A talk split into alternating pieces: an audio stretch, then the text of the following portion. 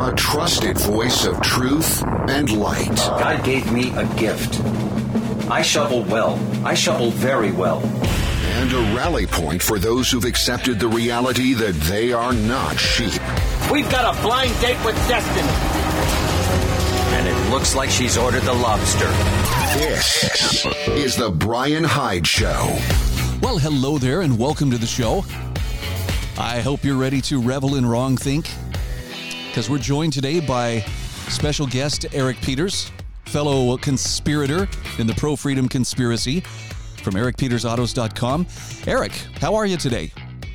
Well, I'm in a really good mood because the first thing I saw this morning at around 4 o'clock when I uh, was drinking my first cup of coffee was a wonderful video from the UK of a guy who went into an Aldi's where they're trying to force people uh, to give up using cash, legal tender money, uh, in favor of using barcodes and phones and so on to help to habituate them to using digital currency. And instead of doing that, he got himself a box of strawberries and he went up to the service desk and he plunked down exactly how much the stuff cost and walked out the store. And of course, uh, it was just like a repeat of the mask Nazis. The store clerks came after him, but you can't do that. You can't do that.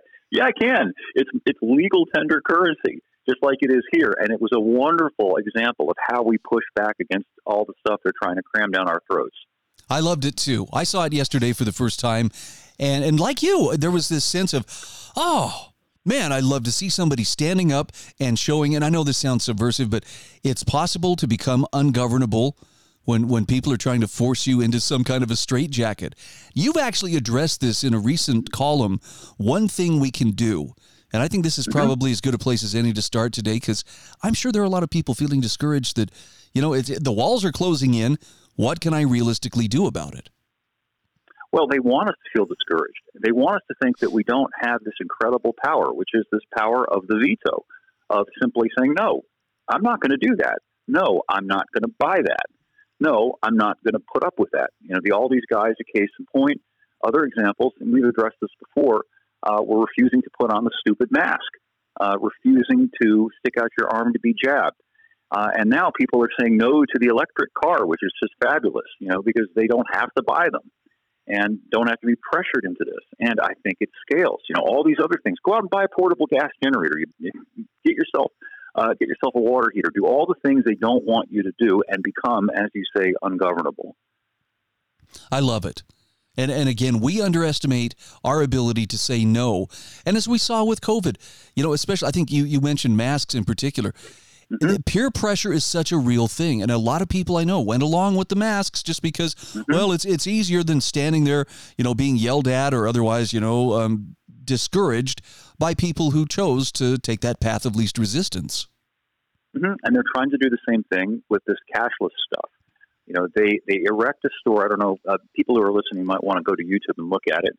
Uh, you go into one of these Aldi's, and it's not just Aldi's, but this is a case in point uh, and they have sort of a, uh, a turnstile type system, and you have to scan your phone, you know, in order just to go in the store to shop, so that they can know who you are and and and collate and collect all this data.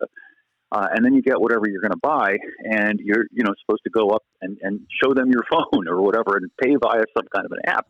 And they depend on this social pressure to to to, to accomplish the compliance that they want, and they want it to become a fait accompli they figure that if they can get enough people to go along with this, then it's essentially going to take on an inertia and it will become unstoppable. Our goal is to stop it before it picks up inertia.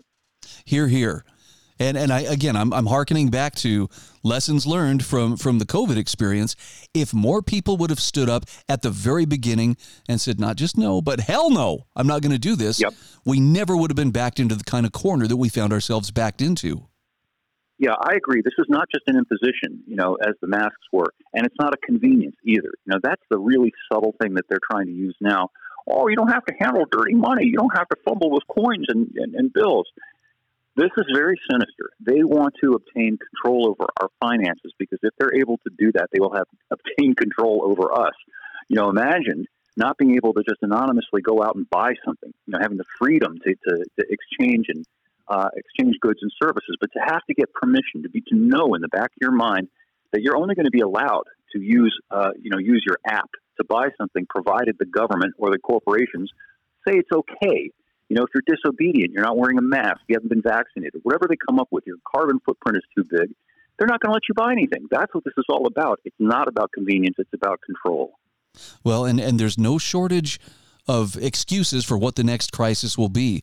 I I guess I kind of missed the transition from uh, you know climate change to climate crisis, and now the push mm-hmm. is for climate emergency. And of course, uh, it, it just seems like okay, since uh, COVID, we we kind of got past that. People are back to normal. So now we're going to scare everybody to death with the weather and try to uh, to uh, I don't know what outlaw travel, outlaw you know eating meat, whatever it may be.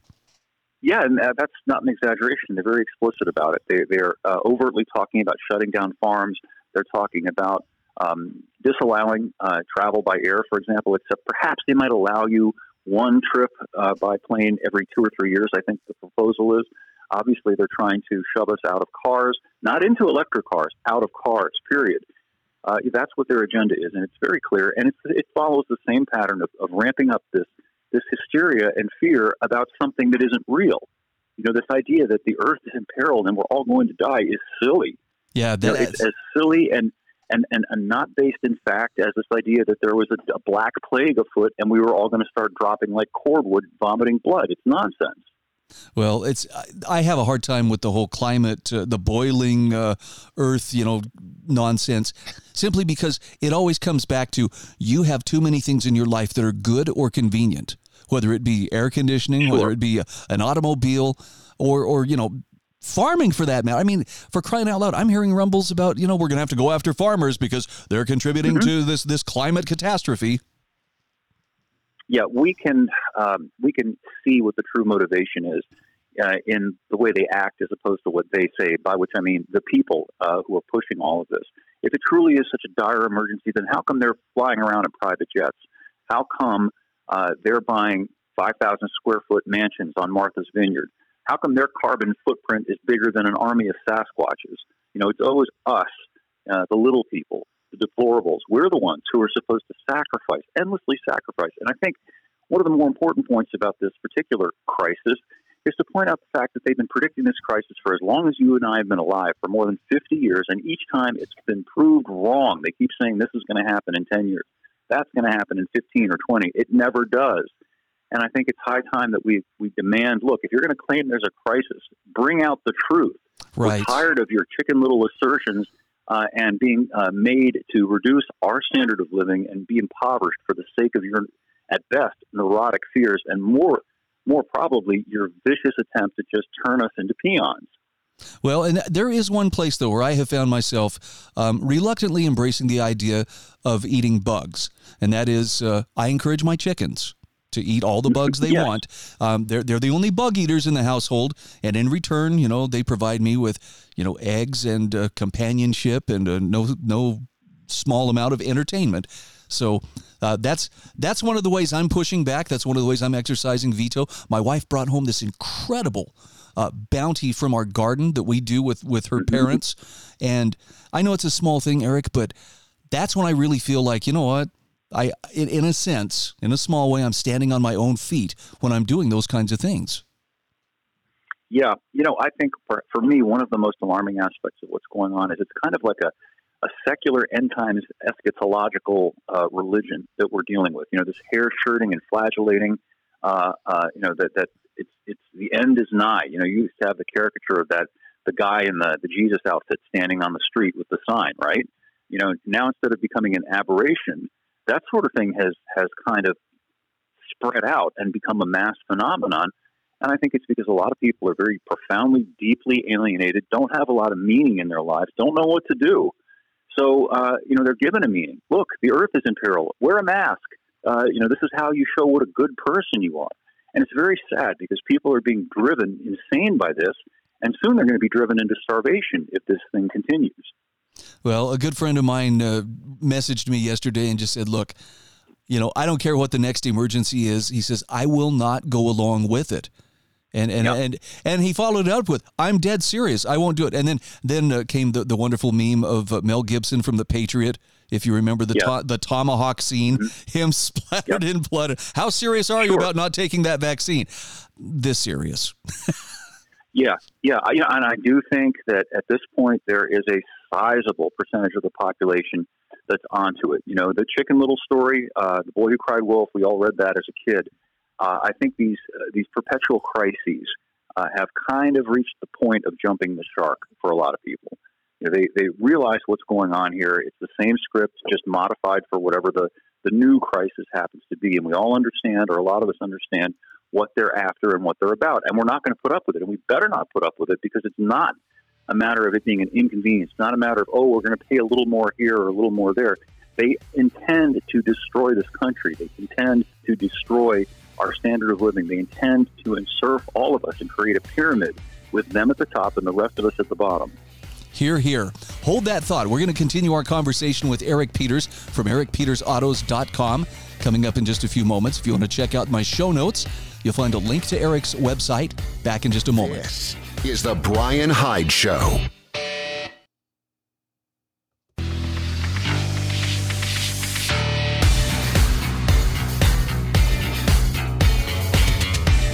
This is the Bryan Hyde Show.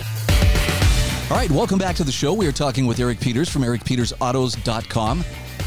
Eric, uh, I, I saw something on Twitter yesterday, one of those rare gems of wisdom, and I thought I would run this past you because I thought you, of all people, would relate. The person said, There are a number of people today who would find it very difficult to believe that there was a time when you could buy a serviceable used car for under $1,000. Right. I mean, weren't those the That's true. days? It's true. And, you know, part of the reason that that's going away is because of the same forces that we were just talking about a moment ago. And the latest thing that they're up to is to use the, the power of the regulatory state to effectively uh, outlaw pretty much everything that isn't an electric car. They, uh, the National Highway Traffic Safety Administration has proposed that by 2032, which is nine years from now, every vehicle, vehicle period, must average 58 miles per gallon. Now, to put that in some context, the only vehicle you can buy right now that even comes close to that, doesn't make it, but comes close, is the Toyota Prius hybrid. So you can imagine the effect of this regulation on the truck market, for example, on SUVs, including just family vehicles. There isn't any way that that can be complied with simply as a matter of physics. It's not possible uh, without resorting to very small vehicles that are hybrid powered. So the objective here is to push everything off the market that isn't to some degree or another battery powered. That's what they're after. And it's very oily because instead of passing a law saying, we forbid you to build and we forbid you to buy anything other than an electric car, they just posit these impossible to comply with regulations and say, oh, we're not outlawing anything. You could have a truck, you could build a car if you want to, but it has to comply with these regulations. It's a really despicable tactic. Okay, so how long before that same logic is applied to, oh, I don't know, firearms? We're not saying you can't have guns. Of course. It just has to have this smart chip technology that only recognizes your biometric markers, blah, blah, blah. Well, sure, it all scales. I try to point out the common thread here so that people understand it's not this isolated one thing, it's many things. You know, look at what they're doing with the water heater. They're essentially saying that it will be, uh, as a matter of, of regulatory regime compliance, impossible for companies to sell you a uh, an electric water heater anymore. So you're going to have to buy one of those on-demand systems, and those are fine if you're rich enough to afford it, because you're talking about several thousand dollars typically to install one of those tankless instant-on water systems in your house. You know, and they, they have the arrogance and the effrontery to, to tell people, oh, you're going to save so much money on your electrical bill. They're not telling you how much you're going to have to spend on the system. And then, of course, uh, you know, if, they, if, if they're increasing the demand for electricity, what do you suppose that's going to do to your electric bill? It's all designed to impoverish people and to enrich connected people, the ones who profit from these sorts of things, whether they're uh, the tankless water heater companies or the electric vehicle companies. And speaking of electric vehicles, I'm seeing more and more articles, and I'm talking mainstream media articles acknowledging there's a huge glut of EVs that are not being bought at this time. yeah, they can't keep the cat in the bag anymore. And here's another wonderful correlation. We can all go back a couple of years. You know, they were telling everybody, "Oh, you take your vaccine, you won't get COVID." Remember when uh, the old pedophile said that? Mhm. Uh, and you know, and then it became impossible to suppress the fact that, in fact, the people who got the so-called vaccine were getting sick and really sick, whereas the people who uh, shunned the shot were doing just fine. And it got to a point where it was just not possible any longer to deny the obvious. And it's getting to be the same with these EVs. They're stacking up. They are sitting there on dealers' lots. They're not selling. And the reason they're not selling is because people are beginning to realize they're being lied to. They're finding out the truth about how temperature extremes, heat, cold affect the range. They're figuring out how much they're going to have to spend in terms of time planning for and waiting for their EV to charge. And most fundamentally, they're looking at the price tag of these things and thinking, there's just no way. I can't afford to spend $50,000 on an electric car. It's just not going to work. Uh, and, uh, you know, it's, it's really lovely to see the truth about this finally getting out. So give me your best take. Are we are we likely to see a repeat of the uh, remember the TARP bailouts in uh, 2008 yeah. 2009? Um, I mean, look, the, these automobile manufacturers, if they're sitting on a bunch of EVs that nobody's buying, I assume that means that uh, they're hemorrhaging money at some place. Oh yeah, Ford uh, Ford CEO Jim Farley came out the other day and revised his prior estimate of how many billions of dollars Ford has lost so far on this EV boondoggle, and that scales across the entire industry. All these car companies are hemorrhaging money over this, and it's going to get far worse. Uh, you know, even as we get into the, the you know the fall, because these vehicles that are stacking up, they're very soon going to be last year's cars, and then they're going to have to be even heavily, even more discounted than they're already discounted, and they're still not going to sell. So, do I expect some sort of a bailout? Probably, but I expect something worse than that. Uh, I think that the are the, the, these these people in the government are, are getting together with people in the car business and figuring out ways to eliminate alternatives to their electric vehicles so that people have no choice but to somehow buy an electric vehicle. And if they can't afford it, maybe they'll just get to get an app on their cell phone which will allow them to dial up uh, an EV rideshare. I just published an article about this earlier today if, if people are interested in that. So basically, uh, we'll all be stuck in EV Uber land. Yes, you know, ultimately what they want is what they've told us very explicitly, which is that we'll own nothing and they'll own everything and they'll be very happy. And we'll just be paying constantly for various subscriptions. You know, that's the model that they want. The Bill Gates model, the streaming TV model for everything. You know, you won't own a home, you won't own a vehicle. You'll just pay a monthly fee to be allowed to have use of those things. You know, not that many years ago, this would have been an excellent uh, plot line for a Black Mirror episode. right. Right. We, we're living, you know, in the elaboration of a dystopian novel. That's where we are right now. So let's uh, let's talk for a moment about alternatives to uh, EVs because I know this mm-hmm. this is something that you have a lot of background and experience in in cars. If a person is just you know dedicated to look, they're not. You can't make me buy an EV. You can't force me into it. Mm-hmm. What kind of vehicle is is a reasonable um, investment for someone who wants to be able to drive an internal combustion engine long term, uh, maybe do their own wrenching. What what direction should they be looking? Well, just in general terms, uh, the simpler the better, for one, uh, and uh, ideally a vehicle that they built lots of. Because if they built lots of them, that means there's going to be lots of spare parts available, and there'll probably be a uh, an aftermarket that will allow you to get everything that you need to keep that vehicle going, even in terms of rebuilding it uh, if necessary, so that you can keep it going for long enough. I think that's the key thing here. You know, we may have to deal with a pretty dark time, but eventually, I pray that the ship is going to right itself. So it's just a matter of getting through. It's sort of analogous to, you know, having enough food stored up and having enough other things that you need stored up to weather the storm. I think that's the situation we're facing. Yeah, and you know, to some people that may sound like, well, that sounds kind of apocalyptic, but to me, mm-hmm. it's just common sense. You're not talking about it's going to be yep. this way forever and ever, but we are headed for a season where life as we knew it, the world that you and I grew up in, um, already most uh, most yep. rational adults can accept it's not the same world. It that world is gone, but uh, whatever is coming is probably going to require a little bit more effort from us than than what we had before. I agree. This disease has got to run its course. You know, it's unfortunate that this country was infected uh, by the disease of communism, essentially authoritarian collectivism. You know, that's they've rebranded it uh, as postmodernism, progressivism, whatever you want to call it. But it's the same evil ideology that enslaved uh, China and enslaved the Soviet Union and put millions of people in the ground. That's what we're dealing with. The same sickness, and it's being propagated by the same sick people. And our job is to do everything we can uh, to, to throw obstacles in its path and just hold the ground until the disease can run its course. Yep. And, and I think the, the most important thing that any of us can do at the individual level right now is absolutely drill down and be certain of who you are and what you stand for. So when yep. when the fear mongering starts, you're not easily you know swayed. You're not malleable and, and easily manipulated. Yeah, and when you have the power to do it, exercise your veto. Again, that Aldi's case. This was an older man. You know, he, he wasn't some big strapping young guy, but he still had the guts to walk in there with cash and refuse to play their game. And by doing that, using your economic veto in particular, you can have an effect. And if you, anybody listening to this doubts that, look at what millions of vetoes have done to Anheuser-Busch and Bud Light. Here, here. Eric, great to visit with you as always. I always feel encouraged after our conversations. Ditto, Bryan. Thank you. This is The Bryan Hyde Show.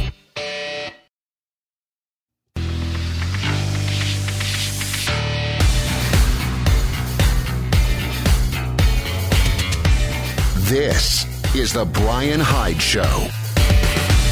Hey, welcome back to the show. Let me once again thank you for being a part of my audience. I never know. I never have a clue how many people are listening. I, and I sometimes get asked, hey, uh, you know, so uh, what are your listenership numbers like? And I can, you know, I can get a rough feel from looking at podcast downloads and that sort of thing. But uh, it, you know, this is spread out over a lot of different platforms, including terrestrial radio, including uh, internet streaming radio, including, I don't know. For all I know, you know, there could be some alien life force out there, according to the U.S. government, you know, monitoring this and going, hey, check this guy out. hey, actually makes sense. I hope they're saying. But uh, nonetheless, I don't know who's listening. I never have a clue. It could be one person, you know, if that's you, thank you for being that one person. This much I do know. There's truth that needs to be spoken. And some of it is is not always the most pleasant truth. It's not always soft on your ears, but uh, it's it's truth that needs to be spoken. There are things that that uh, need to be clarified, and it's not that I have all the answers, but man, do I have access to a lot of great resources, and and above all, I have a desire to share truth and light as, as freely as I possibly can. So if you're one of those individuals who's looking for some truth, some light, some encouragement, you know, someone to just kind of help make sense of, of what's happening, that's what I'm here for. But that in no way implies that you have to agree with whatever I'm saying. You don't. Above all, I'm encouraging you think for yourself, really. Think things through and learn to, to research meticulously and to, to to become your own expert, your own uh, fact checker, if you will. It'll keep you out of a lot of trouble.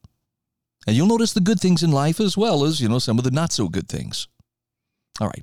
Having said that, I think someone wants us frightened and off balance. Why do I say that? Well, why else would they be breathlessly informing us that we've now entered the age of global boiling? That sounds a lot worse than global warming, right? Or, or global climate change. Uh, it's now global boiling. We've got to do something.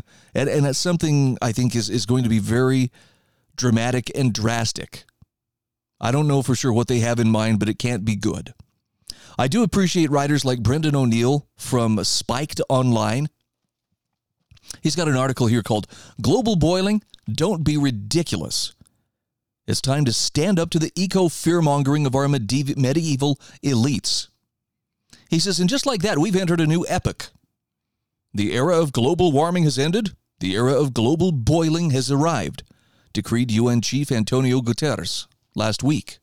It's hard to know what's worse the hubris and arrogance of this globalist official who imagines he has the right to declare the start of an entire new age, or the servile compliance of the media elites who lapped up his deranged edict about the coming heat death of Earth. The era of global boiling has arrived, and it is terrifying, said the front page of the, the Guardian as if Guterres' word was gospel, his every utterance a divine truth. We urgently need to throw the waters of reason on this delirious talk of a boiling planet, says Brendan O'Neill. Now, Guterres issued his neo papal bull about the boiling of our world in response to the heat waves that have hit some countries over the past two weeks. Climate change is here, and it is terrifying, he said. We see families running from the flames and workers collapsing in scorching heat, and it is just the beginning he said, doing his best impression of a first century millenari- millenarium crackpot. In fact, forget climate change, he said, forget global warming too. What we're witnessing is a boiling. It brings to mind the book of Job, which warned that the serpent Leviathan would cause the seas to boil like a cauldron. Leviathan's back, only we call him climate change now. Now, the obsequious speed with which the media turned Gutierrez's commandment into front page news was extraordinary. Brendan O'Neill says they behaved less like reporters than like the slavish scribes of this secular God and his delusional visions. World entering, era of global boiling, cries the Independent. And we know who's responsible. No prizes for guessing who that is. It's you, me, and the rest of our pesky species. It always is. The planet is boiling, one headline breezily declared, confirming that Guterres' fearful phrase, his propagandistic line, no doubt drawn up with the aid of spin doctors in some UN backroom, is already being christened as fact.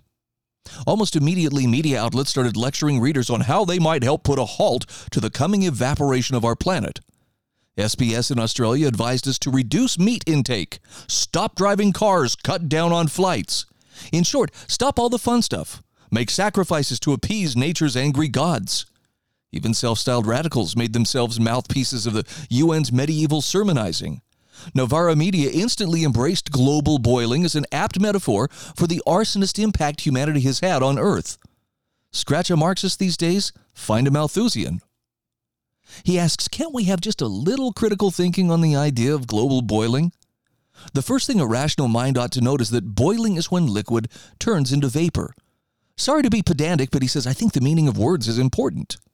Does anyone really believe our planet is so fantastically hot now that lakes and rivers and seas will shortly start to evaporate? If you don't, and you shouldn't because it's baloney, then you should not use a phrase like global boiling. Indeed, one professor of climate physics rebuked Gutierrez, mildly, of course, for starting to depart from the underlying scientific evidence. Indeed, Earth is not boiling, and we shouldn't say that it is. Now, there are other reasons to be skeptical of the boiling hysteria. Yes, the weather is hot in parts of Europe, but there have been heat waves throughout history, long before the dawn of industry. What's more, the Greek government says that most of the 667 fires it has experienced over the sweaty past fortnight were started by human hand. So those ferocious flames, gleefully described by our green elites as Mother Nature's punishment of mankind, were mainly the handiwork of arsonists. Then there's the fact that cold weather kills far more people than hot weather. During, or will the chilly months, rather, in which uh, numerous old people will perish, be described by Gutierrez and his apostles as global freezing? A new ice age? Of course not. There are no propaganda points, no opportunities for modernity bashing in fear mongering over cold weather. So Brendan O'Neill says, let's be clear. Global boiling is not a factual or scientific phrase. Rather, it represents yet another ramping up of the green politics of fear. It's the latest addition to the already fat dictionary of eco dread. Economic inflation isn't the only problem we face today, there's threat inflation too. The catastrophism of climate change, in particular, is puffed up on pretty much a weekly basis. This is why we've gone from climate change to climate crisis to climate emergency, and it's why we're now going from global warming to global boiling. Language is used to terrorize the masses, to snap us out of our supposed apathetic coolness on the issue of climate change, and force us to agree with the cranky elites that the end is really nigh and it's our fault. As the Washington Post said in its coverage of the global boiling edict, apocalyptic, apocalyptic superlatives can be useful in underlining the importance of this issue. Now, this is a familiar tactic of the eco propagandists. A few years ago, Extinction Rebellion protested outside the offices of the New York Times to put pressure on it to dump the phrase climate change in preference for the panic inducing climate emergency. Linguistic experts have cheered the media's embrace of catastrophic language because apparently fretful terminology can help to convey to the public an increasingly urgent threat. They're trying to manipulate us. They're using the grammar of Armageddon to cajole us into compliance with the green narrative and its demands for sacrifice in everyday life. Brendan Smith says, as he argues in his new book, A Heretic's Manifesto, they want to co- coerce us into the realm of doom by making us think less about climate change and more about climate chaos, climate disaster, even climate apocalypse. He says it's imperative that we resist this linguistic authoritarianism. Global boiling isn't only a ridiculous phrase, it's also an insult to truth, reason, and us.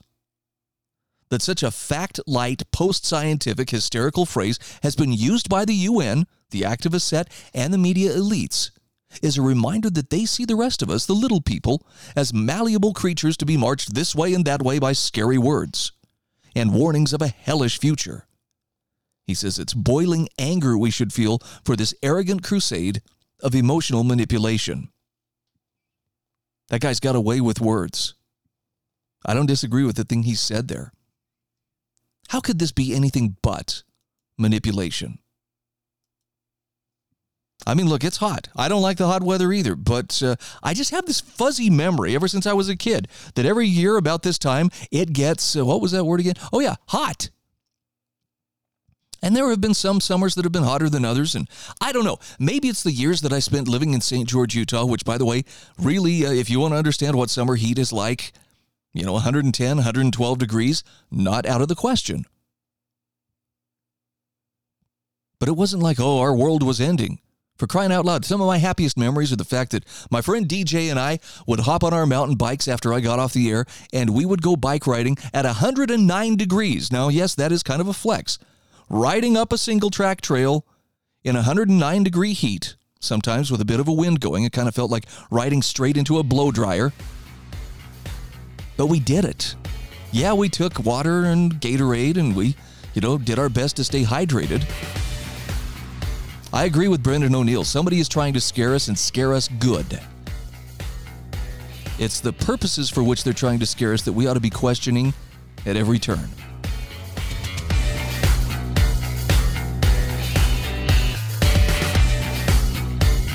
This is The Bryan Hyde Show.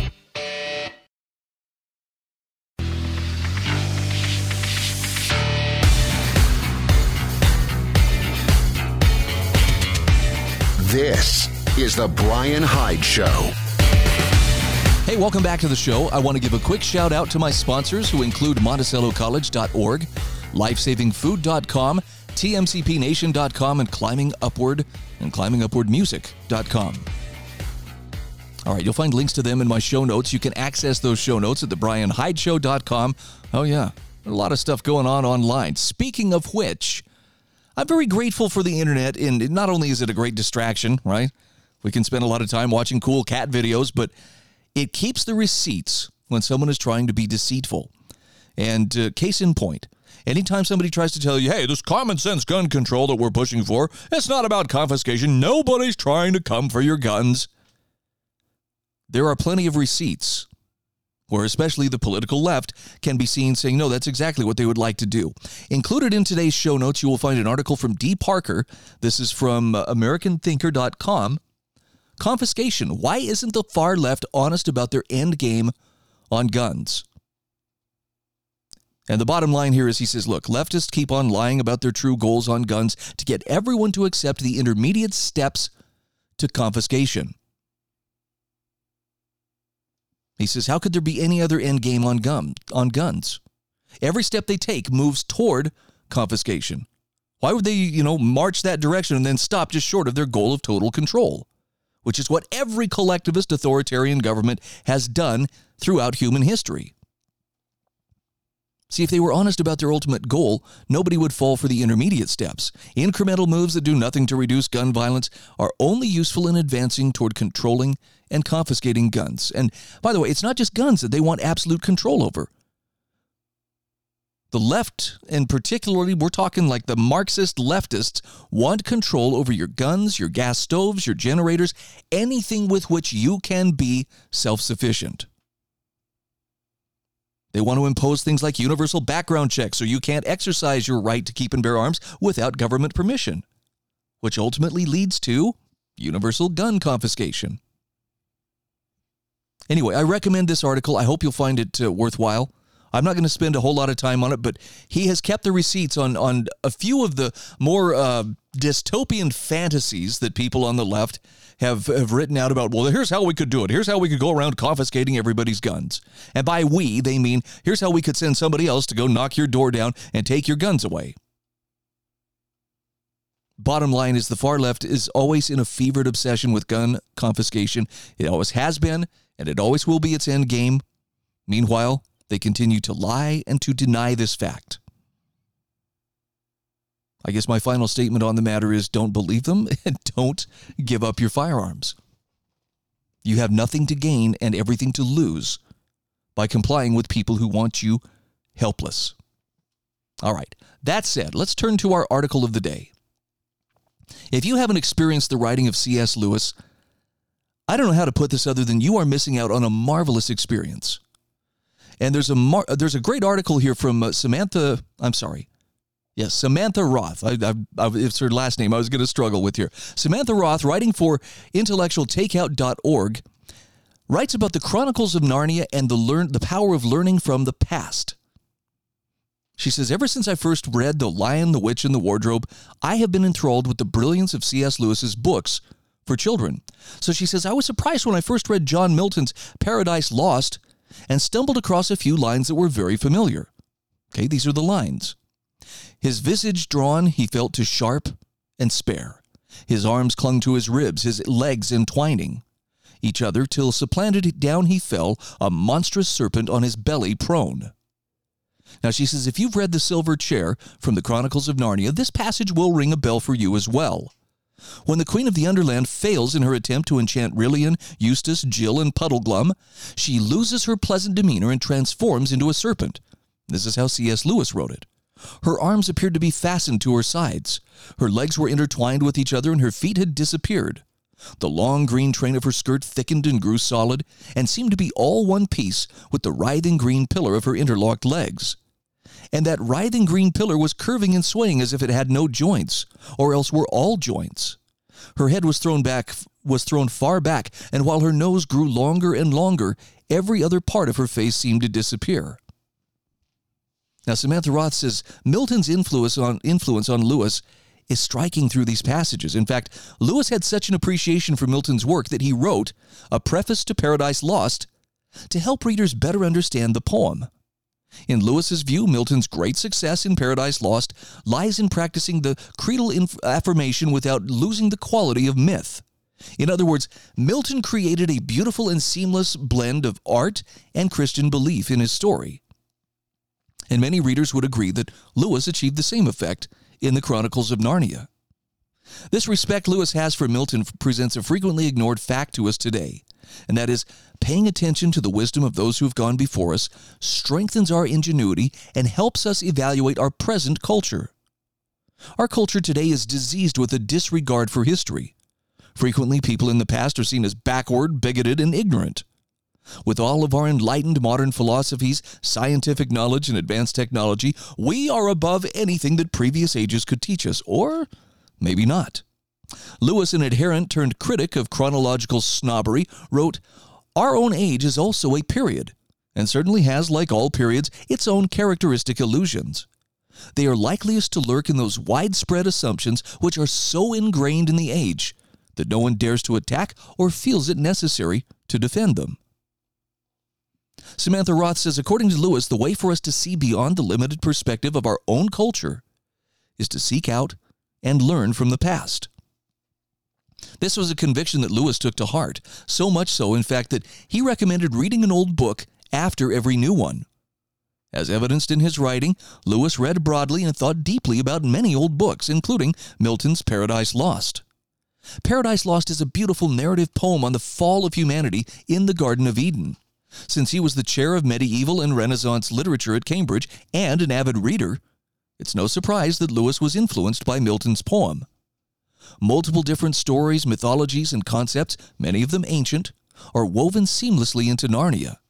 Lewis's study of past works deepened his art, philosophy, and theology, making his books fresh and informed for a modern audience. For instance, the character of Satan in Paradise Lost seems to reappear in both Jadis and the Queen of the Underland. The scene where Aslan creates the Narnian creatures out of the ground in The Magician's Nephew also comes almost directly from the pages of Paradise Lost. Even Jadis's method of tempting Diggory to eat the apple in The Magician's Nephew mirrors that of the Miltonic Satan when tempting Eve. Milton is still one of the giants in English literature today. His work has impacted many books, not just the Chronicles of Narnia. And as Lewis learned from Milton, we too can find the value that comes from learning from the great minds of the past. If we do not learn from previous ages, not only will we lack the skills that we could have gained by studying masterpieces, but we also limit ourselves to our current time's way of thinking.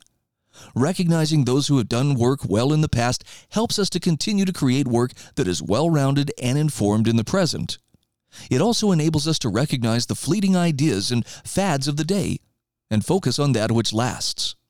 Samantha Roth concludes by saying In a world full of so much noise, blind pride, and unfounded assertions, isn't it time for us to follow Lewis's example and reach for the work of the ancients as we evaluate the present? I know I've said this before, but I, I just I gotta reiterate this for the sake of those maybe hearing it for the first time. The power of reading old books, especially old books that when you pick it up and you start reading, you go, Whoa, this is above my head. This is hard.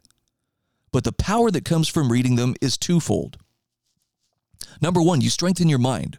When you read things that are above your reading level, that require you to stop and pull out a dictionary every so often, what the heck does this mean? And look it up before you move on. You're exercising your brain. And just like calisthenics will strengthen your body and leave it stronger and more able than before, the same thing will happen with your ability to think. You're actually creating neural pathways in your mind that, uh, that speed up the process and make it easier as you go. I experienced this personally the first time I read Plato. The first time I picked up Plato and started reading, I think it was uh, Plato's Republic. It literally gave me a headache. I was like, oh, I've never had a book actually make my head hurt, but that one did. And it came through perseverance, reading it and going through it and not just breezing through I read the word and you know I don't care what it says, but really making yourself understand what is being said. Suddenly it became easier. Okay, just like exercise. The second thing is you will recognize that the people who came before us were not dummies.